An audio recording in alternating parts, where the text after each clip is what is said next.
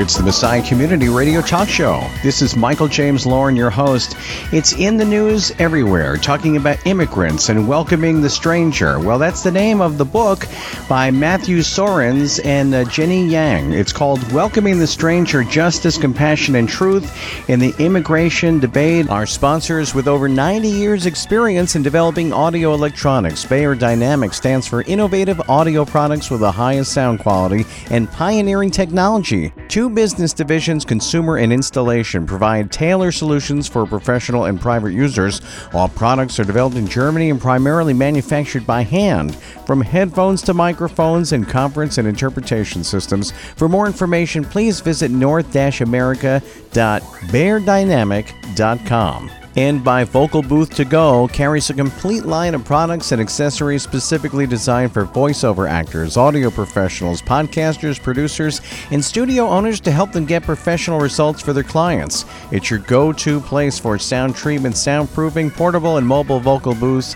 Visit vocalbooth2go.com for more information and by Hamilton Stands. Founded in 1883 in Hamilton, Ohio, Hamilton Stands is the oldest music and instrument stand maker in the world. They offer a broad range of sheet music stands, band and orchestra instrument stands, and combo stands, including mic stands, guitar and keyboard stands, and accessories. In fact, the broadcast you're listening to is made using a Hamilton Stage Rocker mic stand. Visit hamiltonstands.com. And Auralex Acoustics has one mission to make you sound your best. Thousands of satisfied Auralex customers have experienced improved acoustics along with free expert advice. Total sound control products from Auralex enjoy widespread use among prominent artists, producers, engineers, and corporations worldwide. Remember, it's not your gear, it's the room. Visit Auralex.com for more information. And great audio starts with great gear, and Zoom's 30 year reputation promises quality and affordability. Visit zoom na.com today for recorders, audio interfaces,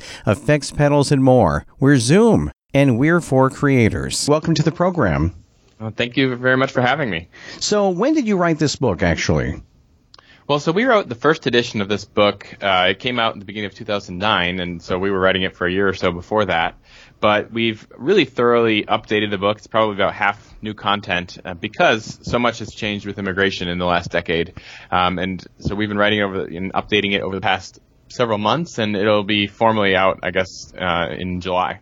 Yes, because what's happening in the news, I mean, are you surprised this has to be a dream for you as an author that it would be this timely, the subject of immigration and what's happening in our country with the uh, the Trump administration? It was an unpopular move with uh, Democrats and Republicans and uh, and Christians alike. And so, uh, where do we start here? Yeah, I mean, of course, I would much prefer that the issue would just, you know, go away and that I certainly would not want children being taken away from their parents or some of the other things that are happening. But if we can use that opportunity to uh, highlight that this isn't actually actually an issue that you know for Christians in particular is an issue we should be thinking about biblically, I, I hope we can get that message out, and hopefully it does shape the way that people respond when these crises flare up, which unfortunately seems to happen every few months. There's another immigration story in the news that is um, you know has draws strong opinions on all sides. Now, recently you were at the border. Is that correct? I mean, can you talk about that at all? Yeah, earlier this week, um, because of what's happening at the U.S.-Mexico border as a result of this uh, zero tolerance policy that the Attorney General put into place a, a couple months ago now, uh, we decided at World Relief that we wanted to go see what we could learn, and, and more than anything, just draw attention to this this policy, which uh, has now been sort of partially undone, but not completely, um, by the President's executive order. Um, on on Wednesday, I guess it was. Um, but we still think this is a really concerning new policy. It basically is taking away discretion from federal law enforcement so that everyone who is apprehended at the border, uh, what, even those who are seeking asylum, which is lawful under U.S. law, and even those with children would, would be charged criminally. And so they've shifted now with this executive order what they intend to do. There's some legal questions here is to go rather than separating children from families, they're going to detain children with their parents, which is, I suppose, marginally better. But our fundamental view is that actually kids don't belong in jail. And when there's not a reason to think there is a public safety threat or anything like that, uh, we, we think the appropriate thing would do would be to give those people an asylum hearing, as our laws require. And if you know there are if they have family who can help support them and while they wait, or uh, there's church groups along the border. I visited with some of them while I was in El Paso and, and I see it the last few days. Um, we fundamentally don't think that children should be in detention facilities. Not summer camp, as Laura Ingraham had said. it's, it's, not summer camp. not camp. summer camp. and, and, and I mean, and, and that's not to say that it's exactly you know, it, it's the the facilities you've seen in television, and, and we were outside of one of them, not inside, but you've seen inside of you know stone cement floors and and barbed wire or you know fencing or that sort of thing. Those are processing facilities, and the the longer term facilities are slightly better than that, perhaps, but they are still they're not they're not summer camp. They're not a place you want to be. They're not a place children should be, and they're and fundamentally they're not able to to leave. Like it is, uh, it, it is jail like in that sense. And of course, it's better to be with your parents in that situation than to be apart from your parents and not even know where your parents are. So we, we appreciate that the president's moving in that direction, but uh, our view is that we need to continue to advocate and say there are other options between detaining children or separating children or simply saying, well, you're in the country now, you're welcome to stay here forever. We think it's appropriate that we have laws that need to be respected, uh, but the law does allow people to allow for asylum. And if it takes some time to process those claims, uh, you know, e- even if it's necessary, if, if the concern is these people might not show up for their, their asylum hearing, you can, for pennies on the dollar compared to the cost of detention, put an ankle bracelet on someone. And those those programs have been found to be very effective at ensuring that people do come back for their court hearing.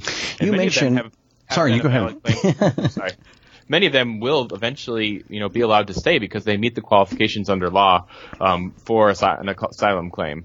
Others will not be allowed because they don't meet the qualifications, and of course that's somewhat subjective as well. There's human beings making those determinations, but everyone deserves due process and deserves to be treated as a human being made in God's image in the, in that process. That's what you bring up in the back of the book. It says immigration is one of the most complicated issues of our time. You mentioned voices on all sides argue strongly for action and change. Christians find themselves torn between the desire to uphold laws and the call to minister to the vulnerable. And I should tell our audience right now that Matthew Soerens, on the line with us here, uh, is the U.S. Director of Church Mobilization for World Relief and the National Coordinator for the Evangelical Immigration Table. Can you tell us a little bit about those two? Yeah, so World Relief uh, has been around since the 1940s. We started uh, actually in response to a migration crisis uh, with the people who were displaced uh, as refugees after World War II in Europe. And ever since that time, our mission has been to empower the local church to serve the most vulnerable. And we do that globally, um, but including in the United States, where as we really focus, as we talk about the most vulnerable, we've particularly focused in on refugees and other immigrants. And we work with local churches in various locations throughout the United States to help them love their immigrant neighbors, love their, you know, welcome and, and help serve refugees as they're arriving. And then uh, the Evangelical Immigration Table was a larger coalition that World Relief was a help was a part of helping to start probably back in 2012.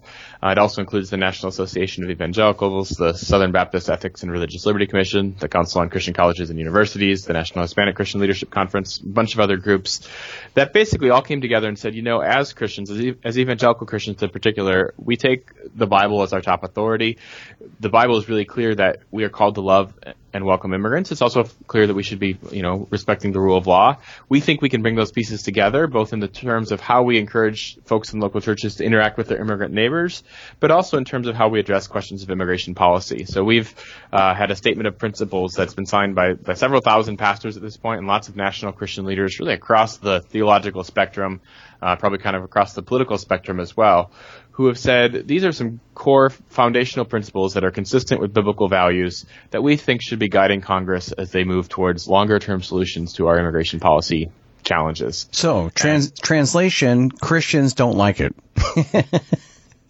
well, I mean, I think the you know Christians have been have complex views in their how they respond to immigration issues. Uh, you can find polling, for example, that finds that 70% of evangelical Christians, in particular, uh, and probably be higher among Catholics or mainline Protestants, but 70% of evangelical Christians say we should have immigration reforms that include an earned pathway to citizenship for undocumented immigrants, which is one of the pieces that we've advocated for a long time.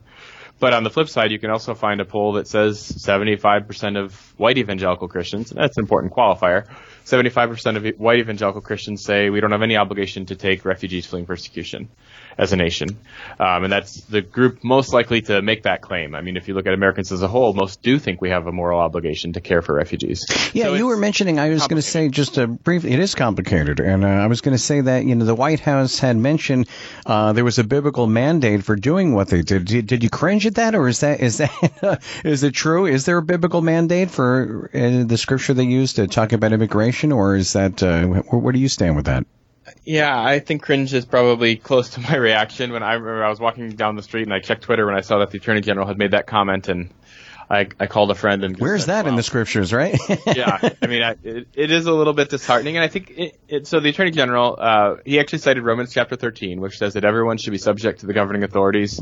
Uh, it's it's a passage that basically speaks to how we interact with the government that God has established.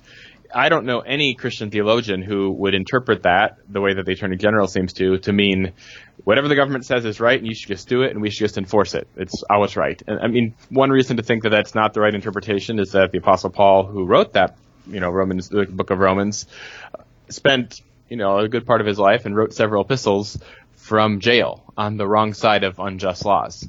Hmm. So, and we could look at other examples in the Bible, Shadrach, Meshach, and Abednego, who arguably were subject to the governing authorities in that they went to a fiery furnace, but they did not obey an unjust law that told them to worship idols. Or, you know, we could, there's various examples. Hmm. That said, I don't want to completely dismiss the principle that that Romans 13 and this command to be subject to the governing authorities is irrelevant to the debate around immigration. I think Romans 13 tells us what the the proper role of government is, and it's to, it's it's for the common good. It says in Romans absolutely, and that mm-hmm. you know, it says in Romans 13 that if if you were doing good, the government should not be a terror to you. And to me, that actually speaks to if you look at the recent policy with, you know, taking children from their parents, even in reportedly in some cases uh, taking children from their parents under the pretense of going to take them for a bath and then not bringing them back. I mean, that is just horrific. That mm. is a mm. terror to me. As I, I, I, you know, I tremble thinking about that as a dad. And that means to me that the government in this case is not fulfilling its God ordained purpose. And part of our role as citizens in a democracy is to speak into that and to call the, the policies towards what would be a more just and compassionate policy. What are they trying to accomplish? I mean, eh, it, of course, this is confusing and it's dreadful for many people. They're speaking out because there appears to be major injustice in the eyes of the American people, maybe even the world, in witnessing what they're seeing about immigration and the border. But in all fairness to the government, what what is it that the main thing that they're trying to accomplish at least? Maybe they're not doing it exactly the way we want, but uh, uh, what what is their agenda? Do you think? Yeah, I think there's been two responses to that from really from different parts of the federal government, within the, the current administration in particular. Um, the first would be this policy is necessary to keep people who are coming and claiming to to have a, an asylum claim, claiming that they're fleeing persecution, which might qualify them for legal status under our laws. It's necessary to make sure that they are not misrepresenting that claim and basically sneaking into the country. Uh, so the idea is if you if you don't detain these people, with or without their children, then they're just going to enter the country and we'll lose them forever, even though they may not actually actually qualify as refugees under the law. And my response to that would be, well, then put an ankle bracelet on them if, if we really think that's a legit concern, because we have there's been studies on this by the federal government that more than 90% of people in that program will return for their court date. It's you know it's a very high level of compliance. The other argument that we've heard from the attorney general, um, from the chief of staff at different points, although this has specifically been repudiated by the Secretary of Homeland Security that this is not the reason, so we get mixed messages, is that this is designed as a deterrent. Basically, the idea is if, if people are afraid of having their kids taken from them, they won't come to the United States. I see. And I think that's, I would say that's wrong. And wrong on two levels. Wrong on a moral level in that we shouldn't use small children as a deterrent for something that is lawful under U.S. law to seek asylum. Like, we just shouldn't do that it's wrong um, to subject children to that kind of trauma. But it's also probably wrong on a on a factual level. Like it probably will not work. Um, it, it may work if someone is coming because they'd like to have you know see what the United States is like and maybe visit Disneyland. Um, but that's not the typical scenario of Central American individuals who are being who are seeking asylum at the U.S. border. I, have spent the, a lot of time in Central America, hmm. including in El Salvador recently. Uh, there are people with very serious fears of persecution of, and of and concerns that their lives are at risk. And if, if you think that your son's or your daughter's life is going to be taken from them, they're going to be killed, you'd rather go to the United States and be separated from them even or detained with them than stay and be killed. So if it That's true. people, maybe maybe it's to go to a different place. Like I was in Costa Rica last month, where friends of mine have hosted Salvadoran families in their home. Salvadorans are going to Costa Rica. They are going to other countries besides the U.S but it won't keep you from fleeing if you're facing a, a real legitimate f- threat of persecution. The political platform is that uh, people who are legal immigrants are not their best, if you will, in countries. A lot of times they're criminals. There could be uh, illegal immigration, I mean, a human trafficking that uh, you mentioned in your book that way. So is, are they trying to do some good here? I know it's not a popular decision from the White House and, uh, and among people, the, again, the travesties and injustices, but in the end, trying to again, in finding out what they're trying to accomplish is you, are going to, I'm sure, offend a lot of people because you're, I mean, these things you mentioned, human trafficking and uh, between uh, illegal immigration and so forth. So, how, what, what is your answer to all this? Yeah, no, it's a it's a legitimate concern, and actually, if you look at human trafficking in the United States, uh, immigrants are usually the victims of it, or at least disproportionately are victims. And when you look at labor trafficking, 95% of victims of human trafficking in the U.S. are immigrants. Most of them immigrants who are here unlawfully, and that's because they're often afraid to go to law enforcement when they're the victim of a crime, which is part of a challenge. I do think, in terms of the current debate around the border, it's really important to know that legally there's a distinction between trafficking and smuggling. Um, they're both unlawful, but trafficking doesn't actually have to do with transportation. It's not about going across the border. Trafficking refers to making someone to work under situations of force, fraud, or coercion. So it actually can happen to U.S. citizens and does happen to U.S. citizens. Um, it does happen to immigrants as well, and sometimes smugglers are also traffickers. But a smuggler, under the law, can also be a parent who's bringing their child into the country illegally. Um, and I'm not condoning that. I'm not saying it's legal. It is unlawful, but the intention and the effect on the child are certainly very different than someone who is, you know, taking someone and forcing them into prostitution or forcing someone to work in a farm uh, without pay. It's very different to have your six-year-old with you as you cross the border and in the effort, you know, the motivation is to help your child, not to harm them. Where do you stand biblically here? I mean, you have the biblical mandate to care for immigrants. You talk about the Old Testament, the New Testament, and how much of your book is divided from a, a scriptural perspective and, of course, political and um, you know, what's your passion for, for obviously being the U.S. Director of Church Mobilization for World Relief and the National Coordinator of the Evangelical Immigration Table? Where's your passion for all this? Yeah, no, I love that question because I mean we end up talking a lot about policy almost whenever we talk about this issue because that's the, that's the lens that we've as Americans as American Christians sort of that's how we talk about this issue. But my larger concern, and really, I think the primary reason Jenny and I wrote this book, Welcoming the Stranger, is to challenge the church that yes, the government has its role, and it's it's fair and appropriate as citizens to speak into that role.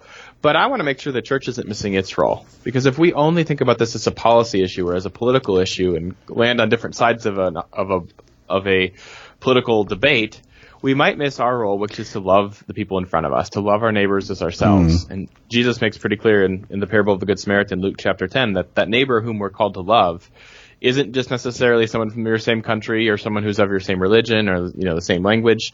It could be just about anyone who's in need. Uh, I think it's very hard to argue from from the Gospels that our neighbor would exclude someone who might have broken a law at some point, who's unlawfully present in the country.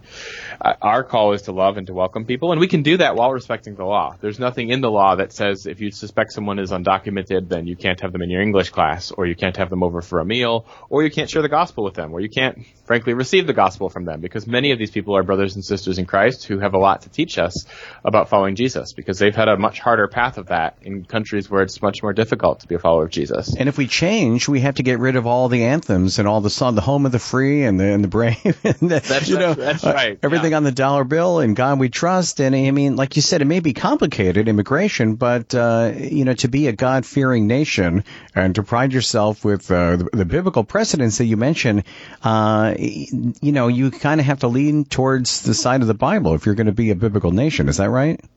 Yeah, I mean, I think that we have this history and this legacy in the United States, and it's not to say it's a clean legacy by any means, because throughout our history, we've both, you know, we've said, "Give me your tired, your poor, your teeming masses yearning to breathe free," but even as that, you know, that that that sonnet was written by Emma Lazarus, our country was passing laws to start restricting who could come to the United States. So the Chinese Exclusion Act in 1882 basically said, "You're welcome here, make your life here, unless you're Chinese." Um, you know, we have those these this sort of a there's a, a, duality in how we've responded to immigrants throughout our history. But I think the better natures of our national heritage are to say we're a country that can take a lot of people with a lot of economic opportunities, with freedoms that will draw people from all over the world.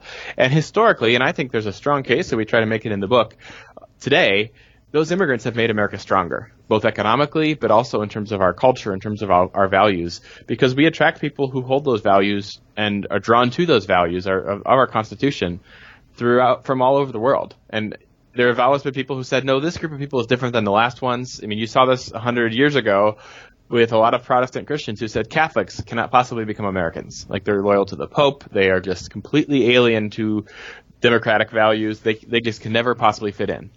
And there's not a lot of Americans saying that today. Um, likewise, you, but you would find a lot of Americans saying that about Muslims today. Uh, that they, you know, somehow they are just cannot possibly become American. They can't hold to American values. But our what our American values are not. They may be consistent with biblical values. Certainly, that I, all men are created equal and endowed by their Creator with certain unalienable rights is both a biblical and an American value. But our Constitution also makes really clear that we don't have a state religion. We don't Matthew, have one. Um, sorry, yeah. uh, I was going to say, do you do you think this is going to divide our nation? Do you think it's going to divide the way that we interact with other countries? I mean, uh, you know, we would always set a precedent, uh, standing out and doing what's good and right and just, as you mentioned in your book, uh, as opposed to some other countries, perhaps. But how do you think this is going to handle, you know, the America and international relations? How's that going to play out? It's a really good question because uh, uh, immigration is a really a foreign policy issue as, rel- as well as a domestic policy issue, and I do worry. I mean, I, I've seen this even just having spent time in Latin America recently. The reputation of the United States outside the U.S. is very much harmed when we're viewed as being hostile to people from particular countries, and I, that has foreign policy impacts. Uh, it it is not in our interest economically to be alienating our allies. And so I think it's, and it also, it minimizes our ability to diplomatically pressure other countries to do what we think is the right thing. So for example, you know, if we're taking far fewer refugees right now than we were two years ago, we're this year it'll be about 22,000 total compared to about 100,000 two years ago. That makes it harder for us to go to an ally like Jordan and say, you need to keep your doors open to people fleeing violence in Syria. Uh, because they've taken in a, you know, literally hundreds of thousands of people in Jordan, far, far more than the U.S. has um, from that crisis in Syria but we lack the moral credibility to ask them to do more when we are saying we're going to do far, far less. How does this whole thing play out as far as with presidents? You know how in Disney World they have President's Row, where they yeah. go down all the different history of the presidents. So, I mean, in all fairness to President Trump, where we are in uh, the history of, of the world, but uh, we go back uh, President Nixon, or if you want to go to Carter and, and uh, President Clinton, President Obama, has there been all these changes? Did uh, President Trump inherit uh, uh, kind of like a tricky mess, or has this door been open for a while? He absolutely did inherit a tricky mess, and I think that's important to acknowledge. And there have been both what I would consider good and bad changes in immigration policy under both Democratic and Republican administrations. So, for example, President Clinton passed a law or signed a law in 1996, and it had some Republican support in the Congress as well, but he signed it that I think is actually significantly responsible for a lot of the immigration challenges we see today. Um, it created a 10-year bar to reentry for people who have entered the country unlawfully and leave. Well, the effect of that, probably unintentionally, was to encourage people to, it almost locked people into the United States because you didn't trigger the bar unless you left. So people came unlawfully once and stayed, which really disrupted what was more of a circular migration pat, uh, pattern previously, where people might come, work six months, and then go home, especially for, for those from Mexico. So I think there's been really negative uh, pieces of legislation under Democratic presidencies and under, under Republican presidencies.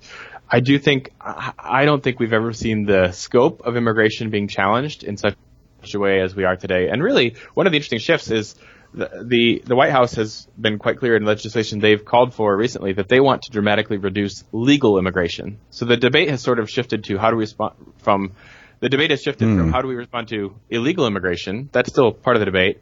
But now, I mean, just a few days ago, there yesterday actually, as we're recording this, there was a vote that got, had that most most you know, it didn't pass, but it had about half of the votes, just shy of half the votes in the House of Representatives, to cut legal immigration to the United States by 45% or so. Wow. Um, as much so that's a debate that wasn't happening 10 years ago. And that it's frankly a debate that is puzzling to economists who think, oh, actually, we need more workers right now. I mean, our unemployment rate is such that there are more job openings in the country than there are people looking for work. It's not a time to cut back on legal immigration. But that is the proposal from from a, an increasing number of members of Congress that I, I find very troubling, and I actually think it exacerbates unlawful migration because you'll see that people then feel like they have no choice, but there's a job there if they get there, or there's safety there if they get there, and people will come through means other than lawful channels to get. All right, and with just 30 seconds remaining, what kind of nation will this be if we let everybody in and there's no, you know, resistance? No, that's. I want to be really clear. I'm not suggesting, and, and we're not with the book suggesting we let in everyone. We're saying we could let in more than our our current restrictions do, and it would actually benefit the United States as well as people coming. Where the number is is kind of a tricky question. I think it'd be short-sighted to put one number and put it into law because our economy changes with time and the geopolitical dynamics change with time. But I think we could be more generous and still have reasonable limits on how many people come to the United States. Matthew Soerens, our special guest, the author of the book Welcoming the Stranger.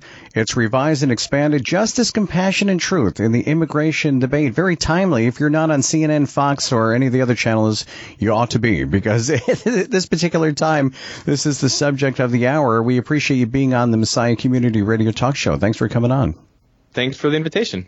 Our sponsors with over 90 years experience in developing audio electronics, Beyerdynamic stands for innovative audio products with the highest sound quality and pioneering technology. Two business divisions, consumer and installation, provide tailored solutions for professional and private users.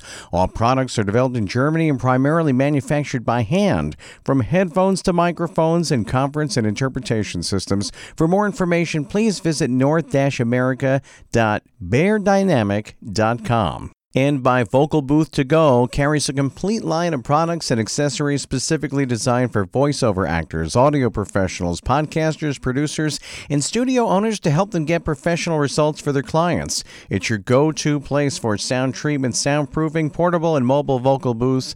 Visit vocalbooth2go.com for more information and by Hamilton Stands. Founded in 1883 in Hamilton, Ohio, Hamilton Stands is the oldest music and instrument stand maker in the world. They offer a broad range of sheet music stands, band and orchestra instrument stands, and combo stands, including mic stands, guitar and keyboard stands, and accessories. In fact, the broadcast you're listening to is made using a Hamilton Stage Rocker mic stand.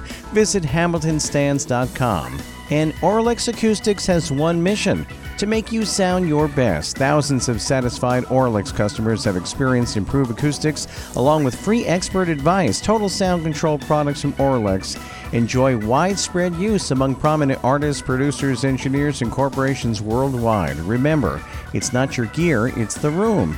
Visit Auralex.com for more information.